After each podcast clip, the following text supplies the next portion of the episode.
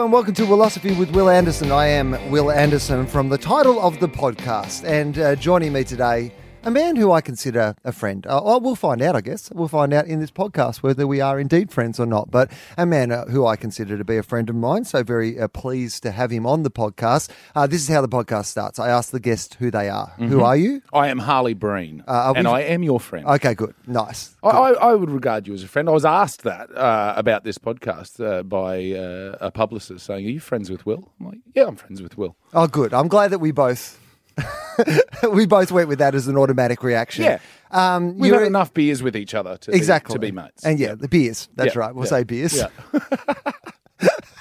beers is beers is what we'll say for the sake Yeah, of the podcast yeah. while you're promoting your television show. Beer was the prelude. Yeah, exactly. so uh, it's nice to have you here, mate. I really appreciate you doing the podcast. Um, you've got a new TV show. Well, no, well, you did this thing called Pilot Week at Channel Ten, right? That's was, right, This yeah. was it was part of that originally, and they kind of did a, a pilot episode for a whole bunch of different projects, and then decided which of the projects they might pick up and go to series. And you did one for a show that it's rare that I watch a television program and think, "Oh wow!" Like I wish, I wish I could have done that. You know, like uh, I, I'm not one of those people. I, I like watching other people, and I'm very able to enjoy watching them do their work without ever thinking, "Oh, I wish I was hosting Rove," or "I wish I was like one of the team captains on." You know, have you been paying attention or I'm a bit like that myself. Yeah, I, I enjoy watching other people do what they do. Yeah. Your show was the first one in a long time where I was like, I loved watching it, but I also at the same time was like, oh,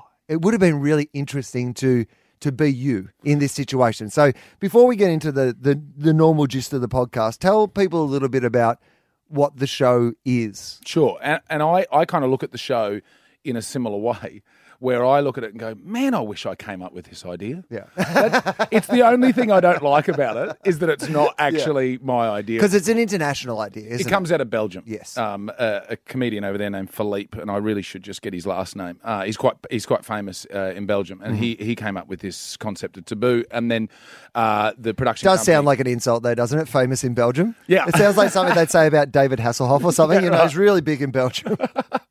Well, I think he is. Yeah. um, so uh, I was uh, uh, uh, approached by Loon Media, who are the production company, to see if I'd be interested, and they showed me the opening couple of minutes of, of uh, the episode for terminal illness out of Belgium, and I just went, "Oh, absolutely, I'm in." And so the, the concept of the show is that I go on a holiday with four people from a marginalised minority. Uh, and 85% of the show is that holiday, is the footage from that. And it is classed as a documentary. It's not in the, in the category of comedy. And then 15% of the show, and I hear their stories and you see their sort of the trials on the particular subject that we're talking about.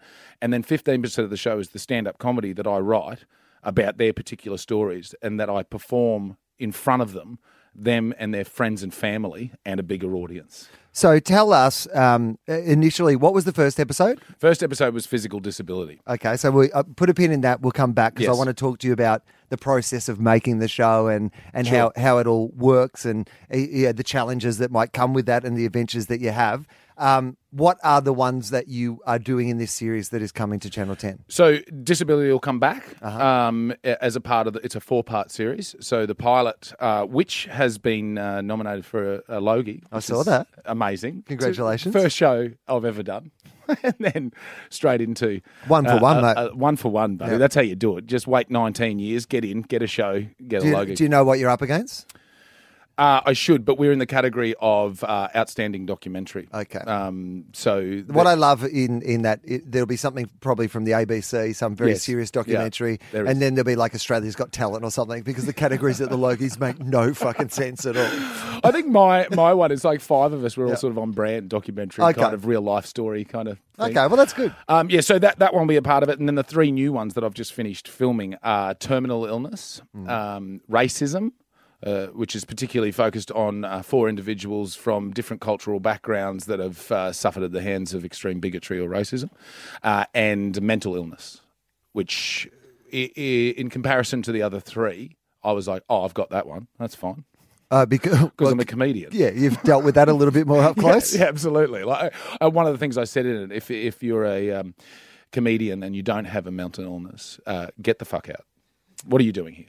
Uh, look, Am I allowed to swear on this? Yeah. Great. what do you think? I didn't know yes, you're allowed to swear. because I did. Just because we're uh, actually recording this at a radio station. Well, that's that. yeah, we're not meant to be here. I was just waiting for someone to hit the dump button. This is a this is a non-sanctioned uh, radio Great, station. great. Uh, where we we have snuck into the back of the Yeah. place where my day job is, Yep. and they know we're here. Yep. But they kind of ignore it because I work for them as my day job. Yep. So they put up with the fact that we've got this little meth lab out the back. It's a podcast with funding. On the business, exactly. but no rules. You can say whatever you like Right. on the podcast. So.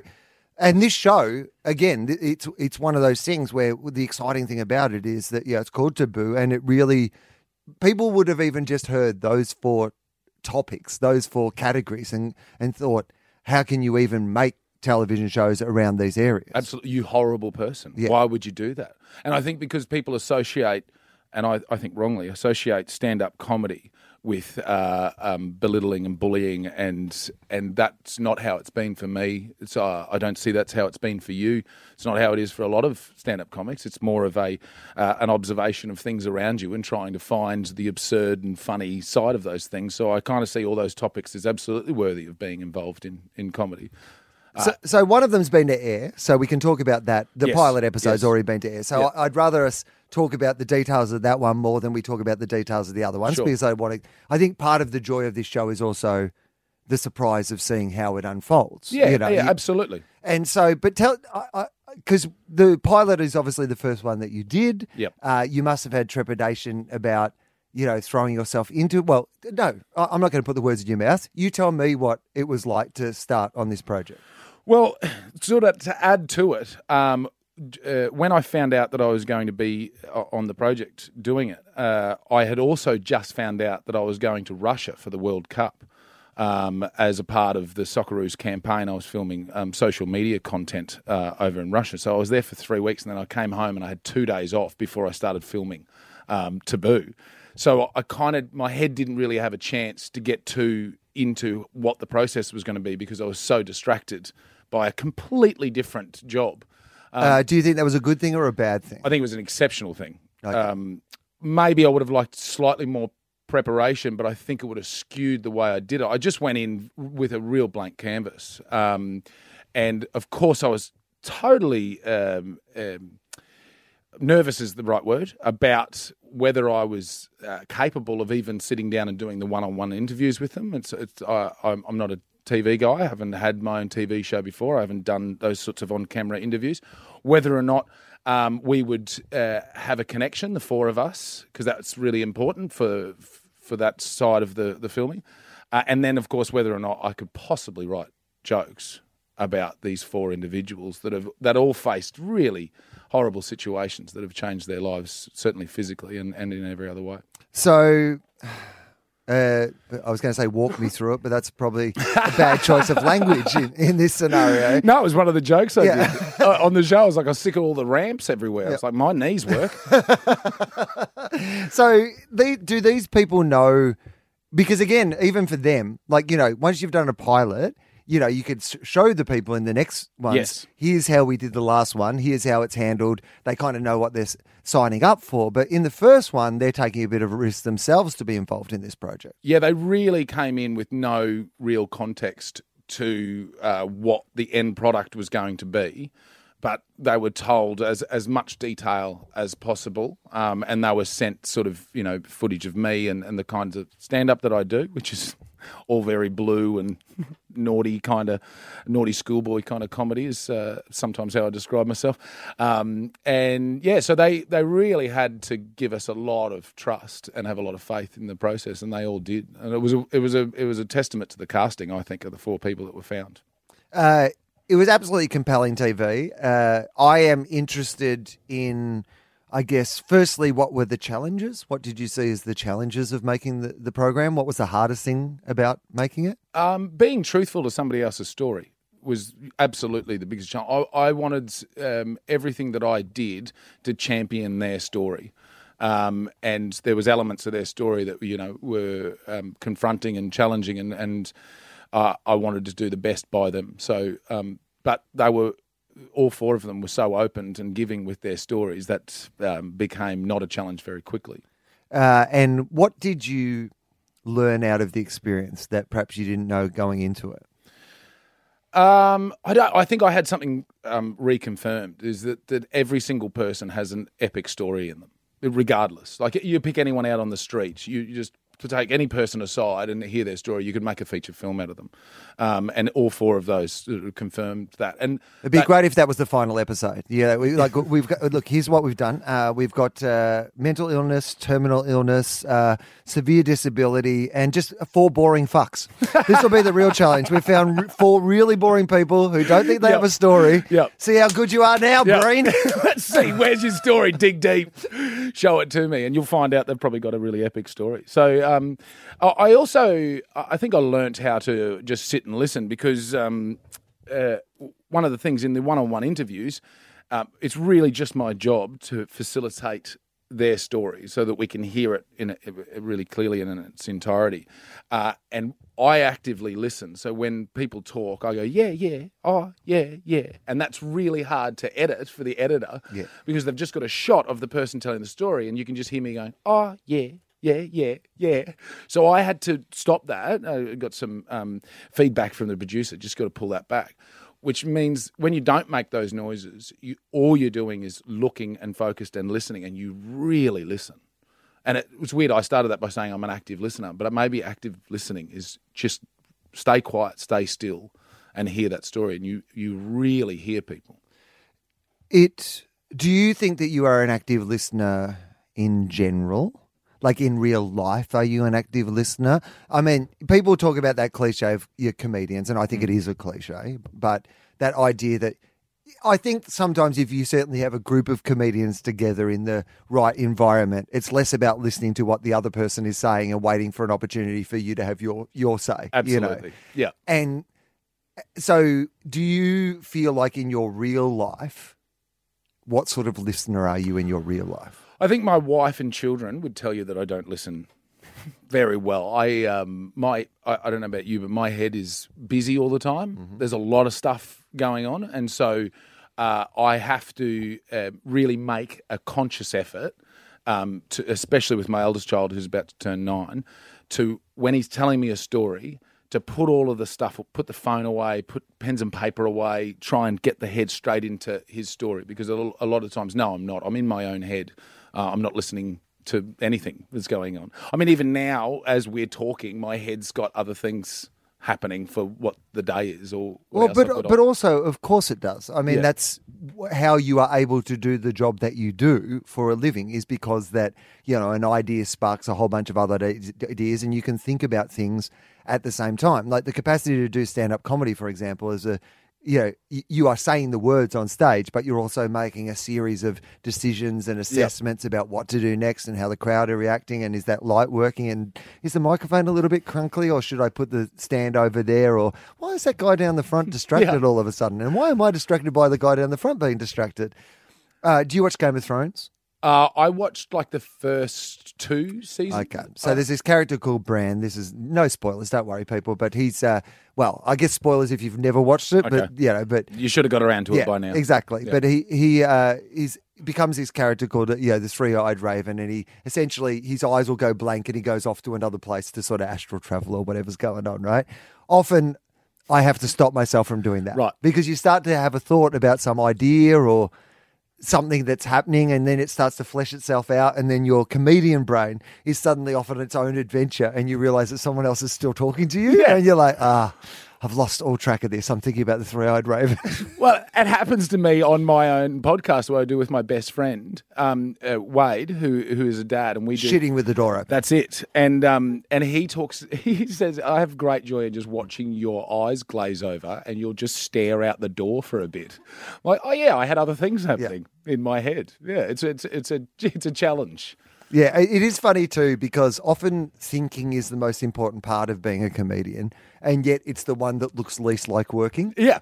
Well, You know- the writing process, I- I always say that, like the start of the writing process, if you if you're trying to get up a, a new hour solo, for instance, um, usually that's like a two three month period of going to a cafe or a bar with with the notebook and pen in my hand and just sitting and just staring And that can take, you know, two, three months. And then all of a sudden it's like, it's crunch time. You better get some work done and you have to force the writing. But yeah, but most of the writing is, is just sitting and being still. Well, and so often uh, for me, like you know, I might sit in front of a computer or like down at a desk or whatever, but then it's the the ten or fifteen minutes afterwards where I'm like just suddenly standing in line for a coffee or whatever, and my brain starts to jiggle it all together, and Yeah. then suddenly I'm three eyed ravening it again. my eyes have gone blank, and somebody's asking me what coffee I want, and I'm not answering because I've suddenly worked out how that routine should work Yeah. in my head. I'll have the Raven, thanks. Yeah, Raven, what? Hang Double on. strength Raven. So if that's how you put together an hour of stand up, uh, and I'm going to cleverly link it back to your television show Yes. because so you do all this these conversations, you know, Yep. with the people who are going to be on the show. But then you are going to put together a, a stand up routine, which on the show runs for how how much material do they put eight, on the eight show? minutes is what the 15% equates to. And uh, how long do you actually film? Is that a thing we can talk about? Yeah, yeah. Yeah. How, how how much do you actually film to get that eight minutes? So I reckon on all, on all four, I did about an hour show, and I would say roughly on all four, I did about thirty to forty minutes of on-brand Okay, gear. yeah. So uh, in the on the night, the audience that we're in. I wanted to give them a great stand-up show because it's my first love anyway. So I want them to have a great live show, and you know, as, you can tell by the subject matter, some of the material gets a bit heavy, Mm. Yeah. and some of it's just not fit yet. Yeah, not and not not good to open with. No. sometimes good just to warm them up a little Yeah, before yeah, we. totally. Anyway, so your loved ones are dying, so we're going to get to that in a minute. But That's right, and you need to give them literally some comic relief from the comedy. Uh, and the the difference though is so I would say roughly four to six months to write a, an hour solo show, and and on on Taboo I had roughly three weeks from point of holiday to delivering the stand up, which is just in every way not enough time. But it's amazing what you do when you have a timeline and a schedule to sort of get that stuff up. And the, and the main thing that it's missing is the chance to run it in and run it in to get it really red hot. How do you run this gear in? Like I tried to, I'd go to um, open mic nights.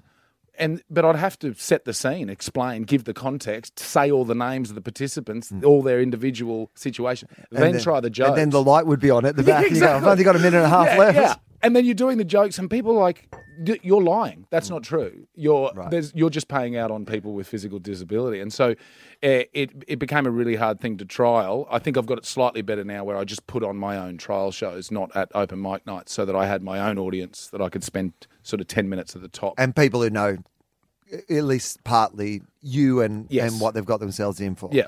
I'm interested in that though because it it it, it occurs to me um, that often uh, the person who in the situation you're talking about, the person who's decided to go on a TV show and share their life and share their stories, they know what they're in for. yes, They're not the ones who you have to worry about being offended No. by what you're doing. No, it's their mums and dads. Yeah. And and, and I and I t- talked to that um, in a couple of the episodes. It's it, because I I already have their consent.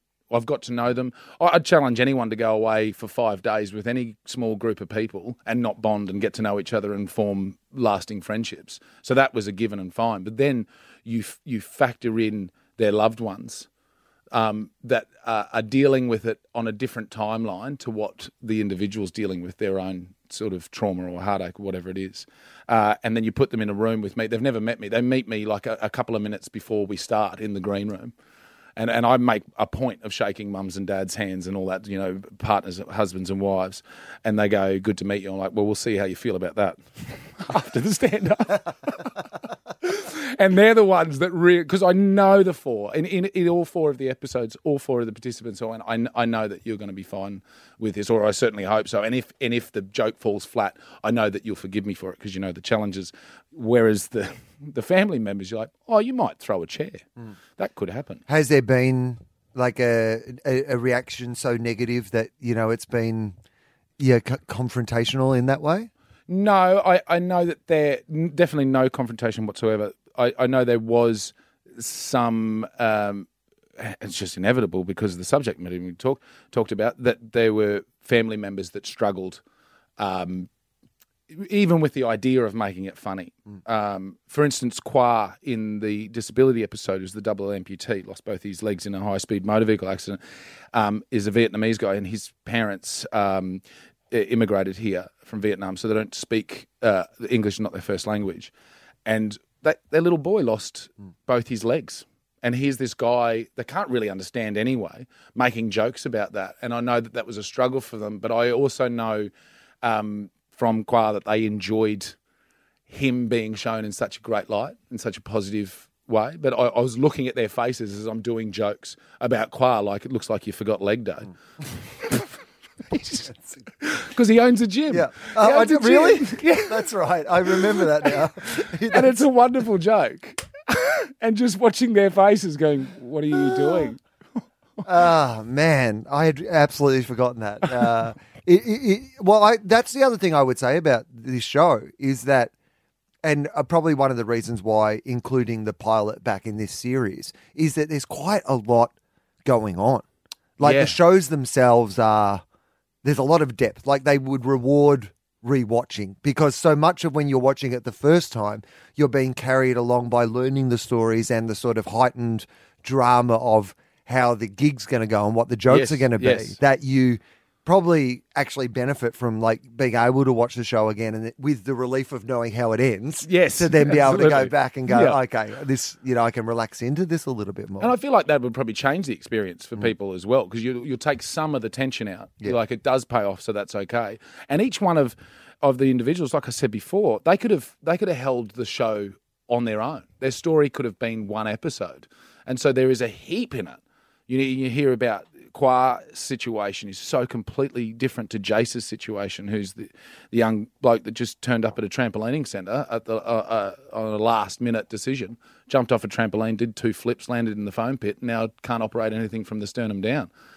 What? And it, you know, and then there was they were comparing themselves to each other and and each one would say, "Oh, you've got it worse than me," and they're like, "No, but you've got to deal with this." Oh no, but you have to, you know, because in in a lot of ways, um, it was another one of the jokes I said. uh, I think it's funny that the only guy with um, out any legs is the only one that can walk.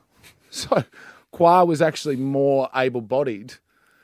So we'd get to a situation with steps. It wasn't a problem with Qua. He could he could get up there, but the other three, because they were in chairs, we you know we'd have to try and negotiate and figure that out. So yeah, there was of the four topics which one did you find most difficult to um, racism. yeah Of So- course.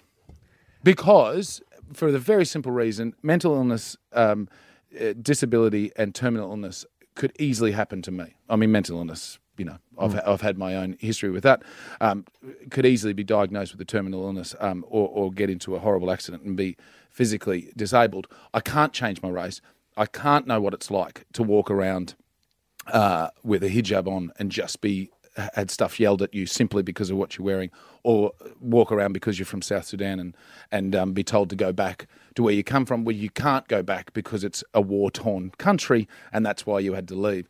So that was a real struggle on how to be really respectful to that story um, from a position um, of, of privilege and power that they've copped most of the bigotry from has come from people who sit in my category, straight Right. white males. people who look like you People who look like me. It was like I walked into the room and they all they all had triggers. There was a trigger warning as I walk in. They're all flaring up. Their PTSD's like, ah, he's here. it's all right mate we've actually seen a lot of blokes like you uh, make jokes about people like us Exactly. out of car windows, And in the street, at the pub. That's right. And most North Queensland comedy rooms. Yeah. And I'm from Central Queensland.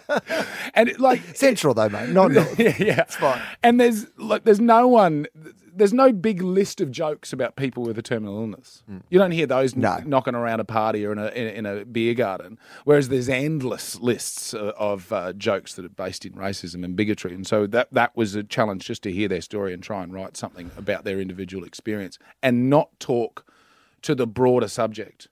Because so one of the guys is Indigenous, Aaron from um, up in Queensland. I couldn't talk. Well, I could have, but I chose not to talk broadly about uh, Indigenous issues in Australia. I just spoke about Aaron's issue Yeah. of being Indigenous in Australia, and which made it slightly easier because I'm only talking about him. Well, also, if you're doing racism, you can't talk about all Indigenous racism and then all, you know, anti Islamic, No, you know, racism. And No. then, you know, like, I mean, that could be a forever show. I mean, that's a lot of series. It's a lot of stuff. Yeah, in fact, I think we burnt racism in one episode, guys. I reckon this could have been like 20 episodes on Yeah. racism. We, we should have just, you know, chop this one up, guys. just change the name from taboo to racism. Uh, so, oh, well, it's absolutely fascinating, mate. And so it's all done now. Those four episodes, are like, well, All- one was already done, but the other three are all The other three done. are all done and, and almost all, I think, edited. Um, uh, and yeah, they're all set to go. Uh, June 13 is when um, the first episode kicks off. Uh, very excited, very excited to see it. I think it's um, the sort of television that, you know, it's just really adventurous and it's really challenging and it's super entertaining and it's just the sort of stuff that I absolutely love and despair that the world doesn't actually make too much of anymore. So, you know, I think you should be very proud of it, and I hope Thank that you. people watch it and support it. And if you're not a person, if you're in Australia, not in Australia, and you're listening to this, then um, find some way to watch it. I'm not yeah. going to tell you how, but um, I'm sure there is. Get past those country blockers. Yeah, it's fine, guys. Yeah, you'll, you'll find a way. You understand how these things work. Yeah. Um, all right. So uh, that's the show. Uh, now, this podcast is called Philosophy. Yes. And what I do, Harley, is I ask people if they have a philosophy towards something. It can be life, love, Yep. parenting. Doesn't matter really what it is. It's just, I like to know if you have some sort of, you know, uh, saying, some thought, some idea that you, you know, channel, you know, the way that you live your life through. Is there one that occurs to you? Uh, it actually points, but I, I, I haven't managed to get it into as succinct words as I got it into for taboo. Um, but I, I have tried to approach life with this, um, and certainly approach my career with this. And it's that not everything is funny, but there is funny in everything. I mean, that's pretty good. Yeah. That's actually very good. It's a line that should make it in one of the episodes, and it was to to let the audience know. I- In no way do I think that all these situations are funny, and that life should be funny all the time because it can't be. In fact, funny comes because life needs it. Uh, but I absolutely believe that every single situation that can possibly happen, there's got to be some funny hidden in it somewhere. It's or laughter even sometimes in in some ways is and I guess laughter is different to funny sometimes as well, Yes. right? Yeah. Like sometimes things are funny and sometimes laugh you laugh even when they're not funny. Sometimes things can be so terrible or the situation can be so awkward and terrible that laughter is almost the only human response Well, to that situation. I feel like it's an evolutionary thing to help you cope. Because if if you like, you know, saying if you don't laugh, you cry. It's like there's moments where you just I've got to release this in a in a noise, and it just comes out. Um, yeah, and I uh, in my house we uh, we try and have a real attitude of silliness in the house. Things can get pretty tense and stressful with small children and schedules of a touring comic and and all of that, and, and try and find silliness in the house. Let the two year old take the lead on that one. So I'm interested in that because I, I love that idea, and I wonder if being a person who doesn't have kids, you know, I wonder sometimes that maybe having a kid reconnects you with that idea of you know silliness for the sake of silliness, or doing something that has no point other than doing the thing, you know. And I do wonder sometimes that you know uh, I don't really feel like I've missed a lot not having kids. No, I don't think you have either. but but I do often l- look at the silliness that it reintroduces into my friends' lives, and that reminder that life, you know, when you take life seriously, you're the idiot. you know? Yes, absolutely. When you let it be silly, and I don't think it's a natural thing that happens. Being a parent, you all of a sudden opened up to silliness. No. it's a real conscious effort for me. Well, I think that's even more why I admire it because I think that not everybody embraces it. You know, like often, I mean, I imagine having a kid is like the toughest thing in the world and the constant worry about their health and their education and the guilt. everything. Yeah, the guilt, everything. And I Yeah. mean, imagine you doing your job, you know, nights away from Yes. home, all Yeah. these things that come with that. So it, would have to be a decision to embrace the silly. Yeah, because you get yourself stuck into this uh, system of of um, uh, of a regime of the house of uh, uh, schedules and how things go because it's easier from the parent's point of view if you just go right at this time we're doing this, this time we're doing this. Get it done. Come on. Why haven't you brushed your teeth? Get your clothes on. Why would you get out of the house? And it like it, I got really stuck in that for quite some time. And one of the changes I've made recently is as soon as the boys are up, I just get up. Uh, I spent ages trying to get them to go back to sleep for an extra 10, 15 minutes. All that did is raise tension. By the time they won, I was angry. I was up, and we'd spend the morning yelling at each other. And it was now it's usually usually the little fella that'll wake me up because I'm I'm in his bedroom at the moment because my wife is pregnant. We're having another one because why not? The world's burning. Fuck it, let's have heaps. So, and we're pumped and excited. I am. I'm genuinely excited. World's burning. Might as well have heaps. At least we won't leave the other two by themselves. That's right. They can form some little mini militia. That's right. It'll be, it'll be Lord of the Flies Yeah. somewhere in central Queensland. My brother owns a farm. They can go and live on the mountain as the waters rise.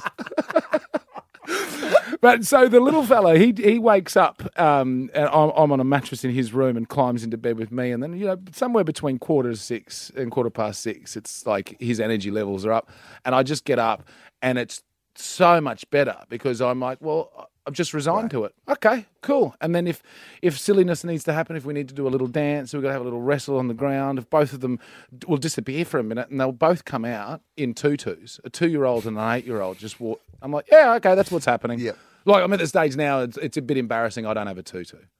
Like I should be getting. Oh, come on, get involved. I mean, really, you do need a tutu just so that when they walk in thinking they're really funny in their tutus, Yeah. you're already there in a tutu. That's what I should do. Yeah. Is just wake them up. Yeah. Already dressed in a tutu. What? Oh, it's fine if you guys You do guys it, ready? but- the day starts now. But that idea that you said, like you know, that idea for that extra fifteen minutes, you know, you you would w- then wake up angry, and that's Yes. how you've set the agenda. It is, it's such a small you know, shift in mindset, but with such huge results. such huge results, and it's really. I, I realise, and it's a hard thing to realise, but it's it's my mood that's most effective on the house um, because I'm, I'm big, I'm loud, uh, I'm I'm the alpha, and so when I'm cranky and angry, the whole house is cranky and angry. When I'm calm and reserved, and when I'm um, quieter, the others have a chance to sort of be bigger and louder and and usually sillier.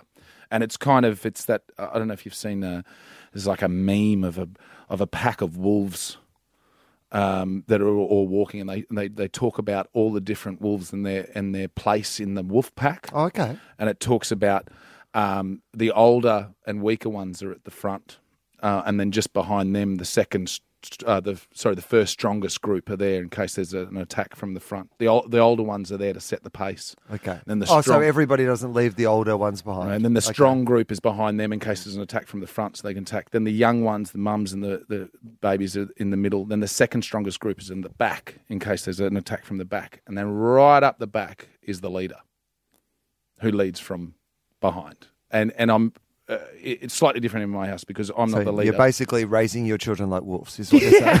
Just let them outside. Yeah. Figure it out, idiot. But but Hannah, You're my- wolves now, guys. wolves in tutus. Yeah. Uh, Hannah and uh, myself, my partner and I, uh, we are leaders together. It's a unified front. We remind both children of that all the time if they try and pitch us uh, against each other. Um, but uh, both of us try uh, as best we can to lead from behind with the kids. Just let them go. You know, um, uh, you, you don't, uh, no structured play, just child led play is a, is a big thing in our house. There's, there's no What does that mean? Because as a person who's not a play for the sake of play. It's just play for the sake of play. So it's, um, in fact, Lego just did a study on it and found out that it's absolutely more effective for a child to um, have child-led play than say early uh, literacy or, or early maths uh, before the age of eight. But Lego would say that, wouldn't Lego, they? Oh, Lego man. would say They're a major corporation who have a lot in the unstructured play Yeah. market. So, Well, it, uh, Joseph Steiner would also say the same thing. From um, well, again, he's got schools to flog. You know what I mean? Like, right. you've got to follow the money, mate. right. And do they see you coming? Anyway, Can I ask you about um, devices? What is your because this is a thing I'm thinking about a lot recently, which is uh, the retraining of the brain through the use of technology Yeah. and like just personally. So I've recently um, uh, probably three weeks now, I reckon it is, taken Facebook and Twitter off my phone. Great. I still have them. Yeah. Right. But I need to sit down at a computer to Yes. use either of them. I can't just check them on my phone. I can't just. And in the three weeks that I have uh, done that, my powers of concentration have bounced back in a way that I didn't even know how bad it had got until they've bounced back to what they are now. Because you gradually, I watched the other day like a game of football, and I watched the whole game of football, and at the end, so didn't check my phone, didn't you know any of those sort of things, and at the end, felt happy and relaxed.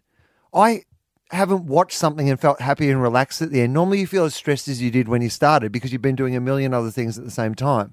And it was, it was like a revelation. Yeah. I actually, like, I was like, oh, this is, oh, yeah, that's You right. engaged in the thing Yeah. that's there for the purpose that it's there for. I had a did it. physical reaction where I Yeah. uh, felt about 15 minutes in, my body was like, oh, is this all we have to do? Yeah, and you great. just felt it go into that relaxed mode. And, and it was absolutely amazing. But I, it must be a challenge with children to, you know, have an attitude to how much you allow technology into their worlds because they're going to grow up in a world that is going to be dominated by technology. You Right. can't raise them without it. And mm. often I imagine as a parent, technology can be a valuable tool for being able to do the other things that you need to do in your life. But what is your what is your attitude to technology? So we're we're currently in a in a sort of changing of the guard on, on this because of my eldest child's age. Um, as I said, turning nine, and it's a child from my previous marriage as well. So it's only half the time he's in the house.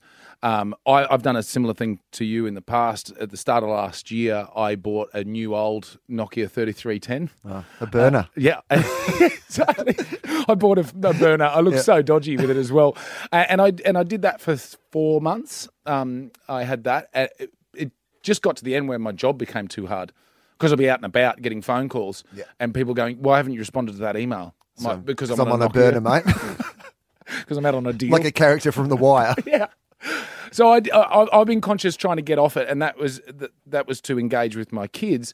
And now I'm really conscious of screen time on, on what they uh, engage in. And there's very different needs for the two year old than there is for the almost nine year old.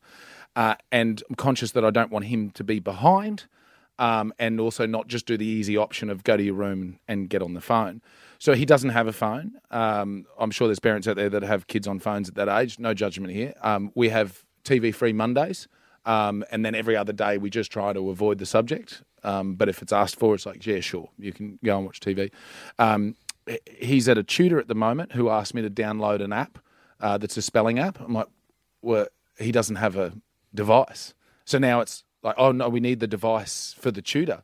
And then once you have the device, so I've got an old phone that we were just trying to fire up last night. Well, then he needs to download the game for his Beyblade thing, which is a spinning top game. And it, it's a really slippery slope of all of a sudden kids are on their own in the room with a device that's connected to the entire world and anything that they want to see.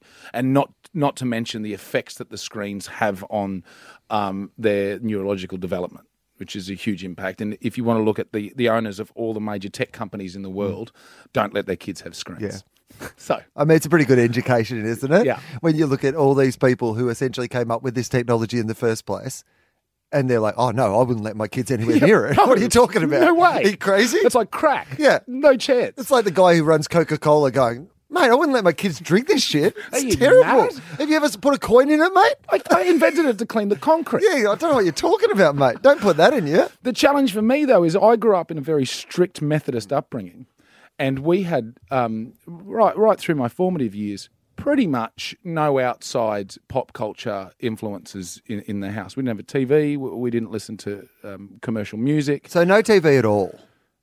Um, yeah, pretty, basically no TV until I was about thirteen, and even then it was monitored for how much we were going to watch, and we didn't really watch much of it. But there was four of us as siblings, so there was stuff to do. There was brothers to beat up. It was it was fine. We and I was am always, but I am interested in that because there is that school of thought where, and look, we've had some of this conversation ourselves previously, but this is for the sake of the audience listening Yep. to the podcast as well. Is uh, when you go from like, it, it- you know, sometimes, for example, the kids who were never allowed to eat junk food at school. when they go to uni or yeah, out of school suddenly become the people who only shop at 7-Eleven. You know, Right. like you know, you go from one. If you have not been able to have it at all, you become the You do the person who you know. The minute hmm. that you're able to make your own choices, you go the other way. So, what was that like for you when you went from you know living in a world without those sort of you know influences to a world where you could make your own choices a bit more? I didn't really, I didn't go full Mormon off piste. Mm. You know, the, the Mormons get a year away. Yeah. Uh, and, and they get given no guidance on that year away, and I think for good purpose, so that they go away and they, they spend a year of um, sex, drugs, and rock and roll. It's called something cool too, isn't it? What's it called? Yeah, I rum, rum, sh- rum. Is it called? Does yeah, know yeah, what it's yeah. called? You're, rum. you're close to that too. It is rum, something. rum shaker. No, Rum, rum, sh- rum shakalaka. it's called. It's it's got a cool name, whatever it's called. Yeah. And I think the device is there uh, so that the, the, the young Mormon kids coming of age go out, they, they get completely wiped out. Um, they don't know how to deal with that, and they go running back, retreating. Um, I didn't I didn't really do that. Uh, I was sort of already at a pretty young age, at 14, I started smoking weed and I was drinking, and I, I didn't really do any anything else other than that until I was in my early 30s. So I didn't really go crazy. I, I kind of spent five years unpacking Christianity. I you know, trying to move uh, into this space of why did I believe all that? Is it all real? Um, try to read as much as I could because I'd, I'd, read pretty much exclusively the Bible or other supporting literature for that. So talk us through that because I mean, often uh, we end up talking about religion on this podcast all the time Right. because essentially uh, the question that we always get to the end, but let's get to it now because it'll inform the rest of the Sure. conversation. Is uh, what do you think happens when we die?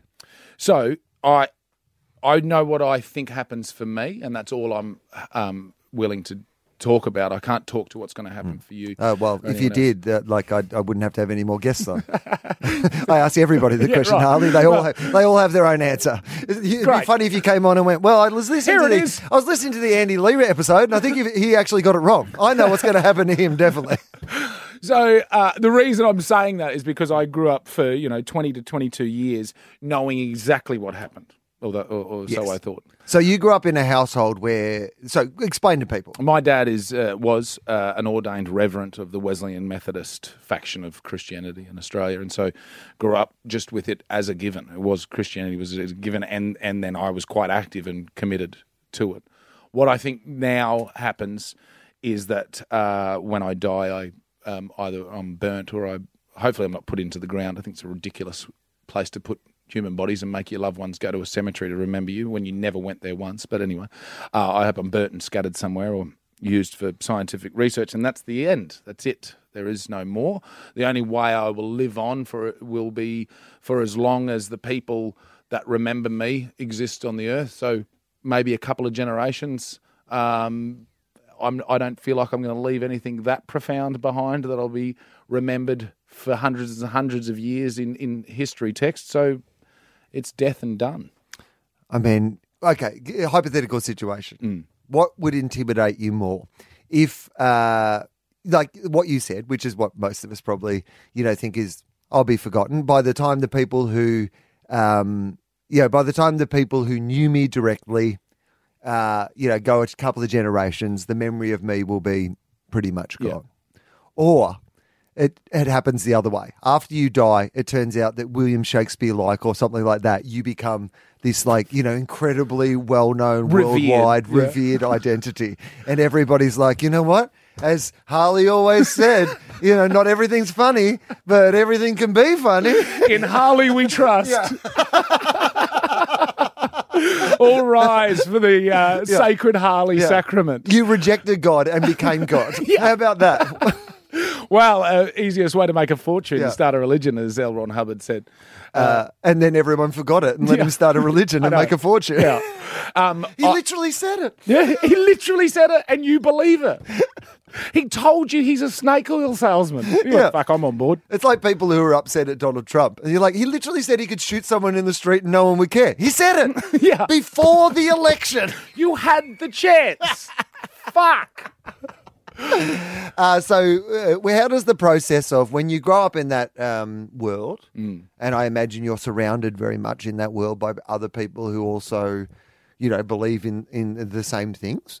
And I imagine in, in a lot of ways, it's probably a very comforting world to be in, right? A whole bunch of people who have dedicated their life to the idea of, you know, essentially kindness and at and least a lot of great people. Right. And a lot of great people go to church or find religion because they want a moral guidance in a positive way. Like, I think uh, it's so often we concentrate on the negatives of religion, and there are obviously plenty Sure. of negatives of Yep. organized religion, but we sometimes marginalize the people who find religion because they go, they're like, I want to be a nice person. Is there somewhere that has a good set of rules of being a nice person? This Yeah. seems like a place that has a set of rules of being a nice person, and I get to like meet other people who want to be a nice person every Yeah. Sunday or whatever. And you know, we have scones, and it's quite nice. You know, we sing some songs, and we tell each other to be nice, and we shake hands, and it's all pretty good, right? Yeah. So there's that, that aspect of it. And because you- humans need tribe. Yeah.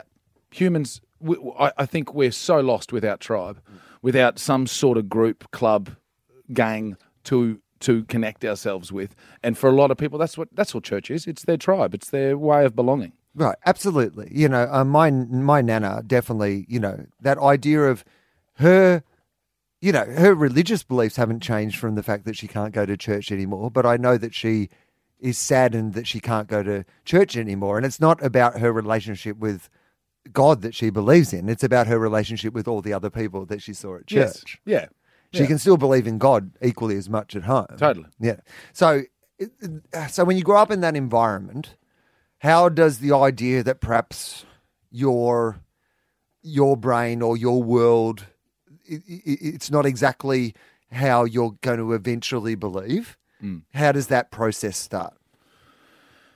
Uh, I guess we can go really deep here. The the, the, proce- the process kind of started, from my memory, as early as twelve. Um, was the first time I'd asked my dad to leave his job because I didn't like his job because his job was all encompassing. Um, eh, and I've described it in the past. It's like on a micro uh, society level, we, we were within our little micro culture, um, subculture. Uh, we were the royal family. And so everyone within that little group knew everything that was going on uh, with all of us, and um, we were we were under a, a much more intense microscope. I felt anyway than than other people because you're the preacher's son, so you should know better. The, the amount of times that that was said to me. Then when I was 19. Um, I, you know, I, I'd done sermons uh, in church. I was a youth leader. I'd been on youth camps. Um, starting to live a proper double life though. So I was church, also pubs on the weekend, and um, and I was involved in a, in a church that there's no drinking; it's complete abstinence. So there was a double life sort of happening. And then I was at um, I don't know if you remember this, the Livid Festival in Brisbane. I do. Yeah, a great festival. Do you remember which year it was? 1999. Who was playing in '99? I was in a mosh pit for um, uh, the Offspring with a headlining act. Is that right? In 1999. The Offspring. And I wasn't necessarily uh, a fan of the Offspring. In fact, the the best thing that happened that day was the mosh pit for Shihad, um, who just one of the roughest mosh pits uh, I'd been in, and, and a great New Zealand band. Um, but anyway, there was the Eventually had to change their name when they went to the to, US. to pacify. Exactly, because uh, it was around the time of, I think they hit the US around 9 11. Yeah. And uh, people decided the Shihad sounded too much like G. That's exactly right. So they changed it to pacify to pacify the Americans, but it just really didn't work. for They them. were a good band, though. They, They cha- were a they, band. have changed back to Shihad. In Yes, fact, I did doing some that. shows in the last couple of years Uh, I thought, always thought the Livid was the best Australian festival. until they went national. Yes. and they, they killed it. it. Absolutely killed it. Uh, it was great pride in Brisbane that we had something like Livid. Anyway, I was in the mosh pit. Um, it was great fun. Uh, they put on a full show. The Offspring. They had you know the fire hoses out there and fat dudes wearing g strings with elephant trunks and all sorts of madness and nonsense. at the end there was quite a crash in the mosh pit, and I got um, jagged with a needle uh, in my right side, sort of near my right kidney. I should say I got jagged with a very sharp spike object, but there was such a crush of people. I don't know if you've been in a mosh pit and how crushed you, you can't look around and move. Um, but I, I knew I'd been hurt, and then um, so, so we moved out when we went to a pub, and um, and then in the morning there was this puncture mark. I'd sort of forgotten about it. I, I was I was pretty full by the time that that happened, but there was a puncture mark, and infection sort of marks around that puncture, and so I went off to the doctors, and then he said to me, "Okay, well, you know, It's highly unlikely that's anything, but we just need to go through um, the the appropriate tests. And I went, tests for what? He said, well, for Hep C and for HIV and for. And I was like, pardon, pardon me. At that stage, I'm a virgin, committed, non-drug taking Christian, and I then someone says to me, you've got to be tested for um, AIDS and, and Hep C and all this other, and you have got to wait three months for the for that. And so, in that three month period of time, I really had to examine my faith and got immediately very angry at the God that I believed in because I felt like I'd been very committed to Him. Then, then started to look at what my sins. Why am I being punished in this this way? And as I'm trying to, you know, put these thoughts together in my head, you're going, well, hold on, wait a minute. As if there's one person that's governing that decision of whoever put that um, sharp object in in your side. And by the end of the three months, um, I just got to the point where, oh, I don't, I think maybe this is all complete bullshit. Uh, and then I, I would I obviously got the test done and I was fine. And and by the way, uh, when I look back now, I think what happened in that mosh pit was as the crush happened, um, probably a small female was very scared for her life, and rightly so, with massive dudes. I'm six foot four, all crushing around. She probably had a brooch or something um, on her jacket, took it off, and was just trying to get some space and poking people with this pin, uh, and that's probably all it was. Um, and then from 19 to about 22, uh, I did some really serious sort of soul searching and unpacking and thinking. Uh, and then at 22, lost my virginity. And went, ha ha, it's all fucking bullshit. I didn't go to hell. What is this? Sex will set you free. a lot of Christians needed a good root, is what I'm saying. That's my philosophy. Just get a good root, you'll be fine.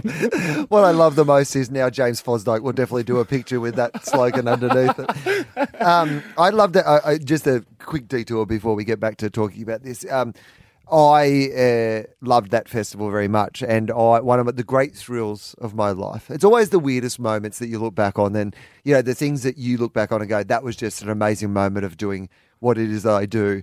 Um, are never the things that other people would think. Yes. Right? Yeah. That's, you know, people are go, oh, I must have been great to do that or meet this person or whatever. Yeah. And you're like, oh, I, I, I had barely remembered that I did that. Whereas there's other things that I remember so fondly. And so I played Livid. Yes, you would have because you were on Triple J. I was. and I saw, I didn't see you there, but I saw uh, American, American Rosso. Rosso. Okay. So uh, either the year before or the year after. In Can't fact, remember that'll which. be my first stand up Yeah. that I ever saw live. So I can't remember if it was the year after American Rosso or the year before American Rosso. I guess timeline wise. Anyway, uh, who, who cares? Sure. Doesn't matter. Around the end of the 90s. Yes. Yeah. So um, Evan Dando, uh, who used to be in a band called the Lemonheads, Oh, yeah. uh, who were one of my favourite bands when I was sort of yeah growing up, uh, was playing the same stage as me, Sick. and uh, he was doing two sets, or I was doing two. Oh, I was doing two sets. It was because it was stand up. They wanted Right. you to do two sets.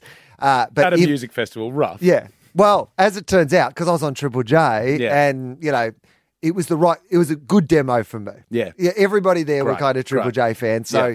it wasn't a hard gig, and it was on a music stage. And it was one of the great thrills of my life where I was suddenly like, oh, something's going on here. Where I had this full, like, there was probably like 2,000 people to Yeah. watch me, like, you know, do my set. Standing as well. Standing. It's rock and roll. Yeah. And then um, Evan Dando got about a thousand. and then and th- then they all came back for me again. Sick. And I just the whole time was like, I bet this guy from the Lemonheads just going, who the fuck is this dickhead? but also the other thing I remember really distinctly was everybody must have got the same rider. So every band must have got the same. So there was like, you know, probably 48 beers and like a bottle of vodka or whatever was like the standard rider. And so I, it was just me, so I got j- 48 that beers, a rider, bottle of vodka. but twice because they went Ex- and refreshed it for the second set. excellent. So I spent the rest of the day just smuggling out alcohol to all my friends who were at the festival. Like you know, it So was good. it was one of the best days of my life. Perfect. Yeah. Um, all right. So you around twenty two, you you kind of now it's a whole new world. Yeah. How does the rest of your and I, again, I, I, I, I, I, I am very aware on this podcast that I really, I ask you to speak for you and not for other people. You know. yeah. Um, but the question I want to ask and answer it however you want. But I want to know how the other people in your life, particularly your family and stuff, when they're in that world, are dealing with the fact that you're moving out of that world? So I was As much as you're comfortable to. Yeah, no. I, I, I'd, I'd go to all the, the detail uh, from my own um, experience and, and perspective. I was the first in the family, so there's there's six of us, mum, dad, and four siblings. I was the first in that immediate uh, family to start moving out of it. At around the same time, there was um, there was a little bit of uh, unhappiness within the ch- the congregation for my old man uh, and the way that he was uh, leading them and preaching and what he was talking about, and quite specifically, they were frustrated that he was preaching too much about grace and love. Clearly, what's wrong with the Christian Yep. faith, and not enough about fire and brimstone. Okay. And that was what they wanted in their club. They wanted a bit of fire and brimstone, and he was bringing grace and love. They want to know why they're going to heaven Yeah. And why others Everybody are going else to is hell. going to hell. because it makes them feel good. Yeah. Whereas what my old man was bringing to the table was uh, not not very much from the scriptures in terms of not reading the scripture, but talking uh, in the essence of the Jesus story. In you, you're meant to treat humanity better. They wanted a bit more Old Testament, and he was preaching Yeah. a little, little bit more New Totally, Testament. totally. He, he was he was going off the reservation, and um, so In that- the spirit of the Son of God, like he was living the life that you know Jesus, Yeah. from the Yeah. Bible, Yeah. would have wanted you to live, rather than yeah, okay. Totally. yeah. So and and he was a shit stirrer as well. Um, and it was great. Much like, Jesus, Much like Jesus. Again. And, you know, to give context to my old man, he's the son of a missionary who was the daughter of a preacher. It's, it's multi generational sort of thing. And so uh, he, he got into this organization when he was young and, um, and maybe misguided. And as his children were growing and exploring and questioning, he started to explore and question. He had um, uh, the Aboriginal and Torres Strait Islander flags in his office. Um, he- felt a, a real great affinity uh, with the Indigenous population and um, a great sadness with the way they were treated. And so he had that. He always had the Indigenous flag on his on his jacket lapel. Rubbed people up the wrong way. You, you think Middle Australia, um, conservative Christians, white, it's super white. Uh, and one day he was told by somebody, a senior in the church, that he shouldn't have those flags hanging in his office. And he was like, and why is that? And they said, well, because they're pagan religions. Um, they're not. They're, they're, they're symbols of a nation. But anyway, so he was like, okay, fine, I'll take them down. And the next Sunday in church, they were hanging either side of the cross. now, obviously, he's really fucking pissing people off. So they tried to get him out um, and get him sacked. Uh, the, the, the, the particular situation in that organisation was a democratic one. You have to have a vote of the members. They went to a vote. They voted him back in. Um, but then I think by that stage he'd just had it. And so at when I was 22, 2002, the whole family left. We all we all sort of moved on, and um, I would say I'm the only person willing to say the word atheist to describe myself.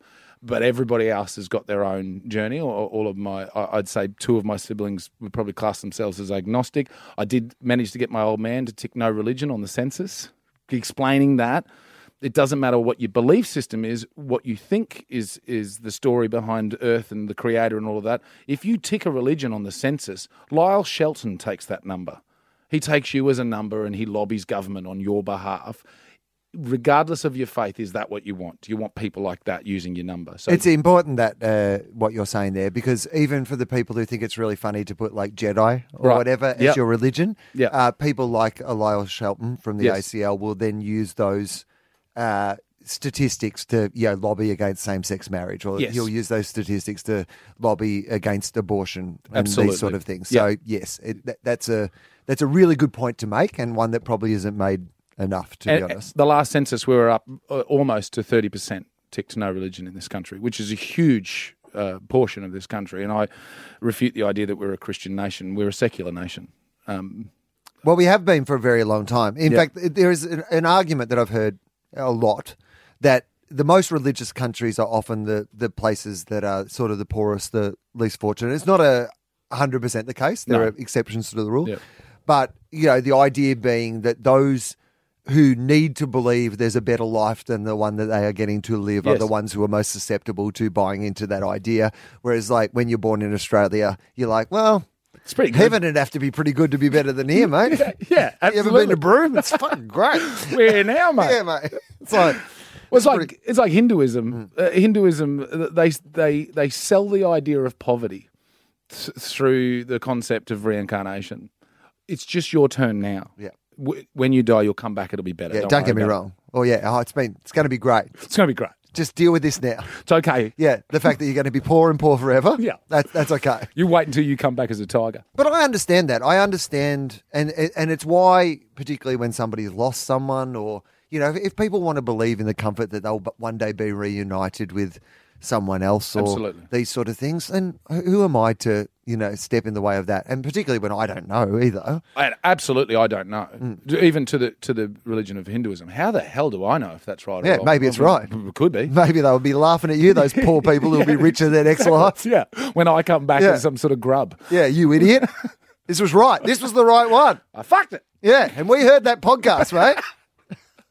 they, they listen in. Yeah, yeah. Be good to get the Hindus involved. Yeah. A lot of them out Mate, there, to be lot. honest. Well, what was a one I mean, they can't afford merch. a lot of them are real poor, but uh, won't like. Anyway, so uh, uh, before we go, I've got a couple of standards that I normally go to Mm-hmm. on the podcast, and I'd like to run them by you. Um, if you had a time machine and you had an opportunity to go back to a moment in your life and have a do over, is there one that you would do over? Ooh. Um, immediately there was a there was a list of things that sort of went off in my head, uh, but I don't think I'd do anything over. Uh, it all it all has just been what it is. You know, I could immediately go, oh, well, I'd um, I'd leave the church earlier. You know, I, I would just I'd put my foot down about it when I was twelve. When I asked my dad to leave, and say, "Well, then fine. If you want to stay, that's fine. But I'm making my own choices, and I'm not coming." But it all informs who I am now. Um, uh, I wouldn't have met the love of my life, who's about to give birth to my third child, um, our second together. That wouldn't have happened without all of the other bullshit. So no, I, I wouldn't. I wouldn't go back and change. Uh, I, maybe I'd go back and tell myself, you know, the lottery number or some shit like that. So add some more fucking money. Uh, what do you consider to be your best strength, your greatest strength? Uh, resilience, I would say, uh, which I thank my parents for. Um, that uh, you know, I was thinking about that when you were going to ask my philosophy. It was it was either what I said or I was going to go, "Oh, she'll be right." I love that Aussie way of "she'll be right," and I and I think that's uh, a, really ocker way of, of talking about resilience. Of just going, "Shit's going to be hard." It absolutely will be, and um, and I'm not done with hardship in my life. Um, but that you you just you get up and you keep going, and um, that's the greatest challenge as a parent is to how to get resilience into your kid. And I'm I'm in awe of my parents for being able to do that, and all four of us. I, I certainly have an element of that as well. You know, dairy farmer's kid. I think it probably comes a little bit from that, but is that idea of recognizing that I am completely. I, I think that if there's something that defines my life. It is the com- recognition that I'm completely unqualified for everything that I do, and that everything I do is probably going to be a disaster or really, really hard. But fuck it, I might as well do it anyway. Why not? Yeah. What You'll else? be am- all right. What else am I going to do? Might as well have a crack. Uh, what do you consider to be your greatest weakness? Um, either the fear of mediocrity or the fear of success, which is exactly the same thing. Um, I think it. I think I, I get. I don't do things because I I get fearful that it won't be the best thing. So I used to think it was the fear of mediocrity, actually maybe it's the fear of success and what I do with that, and it, it, it halters me from doing things. They're both of the same arrogance. That's the Uh, weird uh, thing. Yes, Like you know, Yeah. the idea. It's. I, I always talk about this about perfection. I used to like a long time ago now, but you know, I used to be one of those people who'd probably be like, you know, I'm a perfectionist. But the idea of perfectionism comes with such an arrogant assumption that you could ever be perfect at something. Yeah. Whereas that moment when you accept that you are not perfect at all, and in fact, the idea that you even judge yourself by the idea of something being perfect, which is an unrealistic expectation in the first place, Yeah. then then you can forgive yourself and try a few more things, and I think be a better person. Um, what uh, do you think that people have a misconception about you, and if so, what is it? Uh, I do. I, am I'm not hung up on it, but uh, I've spent most of my uh, career sort of battling it. People hear the way I sound, see, look at the way I look, uh, and make a certain judgment on. Therefore, you think this thing about this stuff. Um, and I, I quite often describe myself as a as an epic ultra hippie. Um, I'm super left, uh, but I don't see the need um, to wear linen and talk like a fuckwit to let everyone know that I think refugees uh, should have safe and free passage to this country, and that equality is something that we should all uh, strive for, and that um, cannabis should be legal, and all of those things. I believe in the idea I don't have to wear the uniform. Fucking oath. Yeah. you know, I like the way I talk. I like where I grew up, uh, and and so I know that people think that of me, and I know that certainly in the in the comedy industry earlier earlier on in my career, and then through through a lot of it, there was a perception that I was, um, you know, a bit of a um, an alpha ocker thug from Queensland into sport, bit of a jock. Um, and then if if people took the time to watch my stand up and hear the stories I tell, well, I'm none of those. I think that's absolutely true. And I think that's why getting you to do this show, Taboo, is the most inspired choice. Because you could get, you know, if I were available, Yeah, you could get I think me you'd to have done do an the show. exceptional job at it. um, y- if if Charlie Pickering were available, Yep. or s- s- one of these people who is a kind of a a person who people identify as being someone who deals with issues Yes. in what they're doing. But why I respond so well to you doing this show and why I think that you are such a good choice is firstly, I absolutely believe that you are a super intelligent person. And I've always, you know, like the conversations we've had have always been, you know, some of my favorite conversations I have with people in comedy. I find you an incredibly engaging person. I love the way you think about the world. I think we probably have a lot of very similar, you know, perspectives on things, but not always. No. And, and, you know, it'd be, there'd be no point having a conversation with somebody if you believed all the same things. But what I think the mistake we make so often in life is that if Tom Ballard was doing your show, there Again, would be I think a, he'd do a brilliant show, great job. but it'd just be a completely different show. Yes, yeah. And it would be made for a whole bunch of people who, like, my favorite comedy festival show this year was Tom Ballard's show. Yeah. Tom's been on this podcast. I love Tom Ballard. Great. If if that needs to be said, it's And I'll say it as well yeah, on record. Love yeah. Tom Ballard. Uh, but you know, like the audience who are coming to uh, tonightly or Yeah. to Tom's show are coming because they want to hear Tom say the things that they have signed up to say. Whereas an audience who coming to see your show aren't always necessarily coming in going, "I want this to be political," or "I want Yeah. this to be left," or "I want to be challenged on an assumption that I had."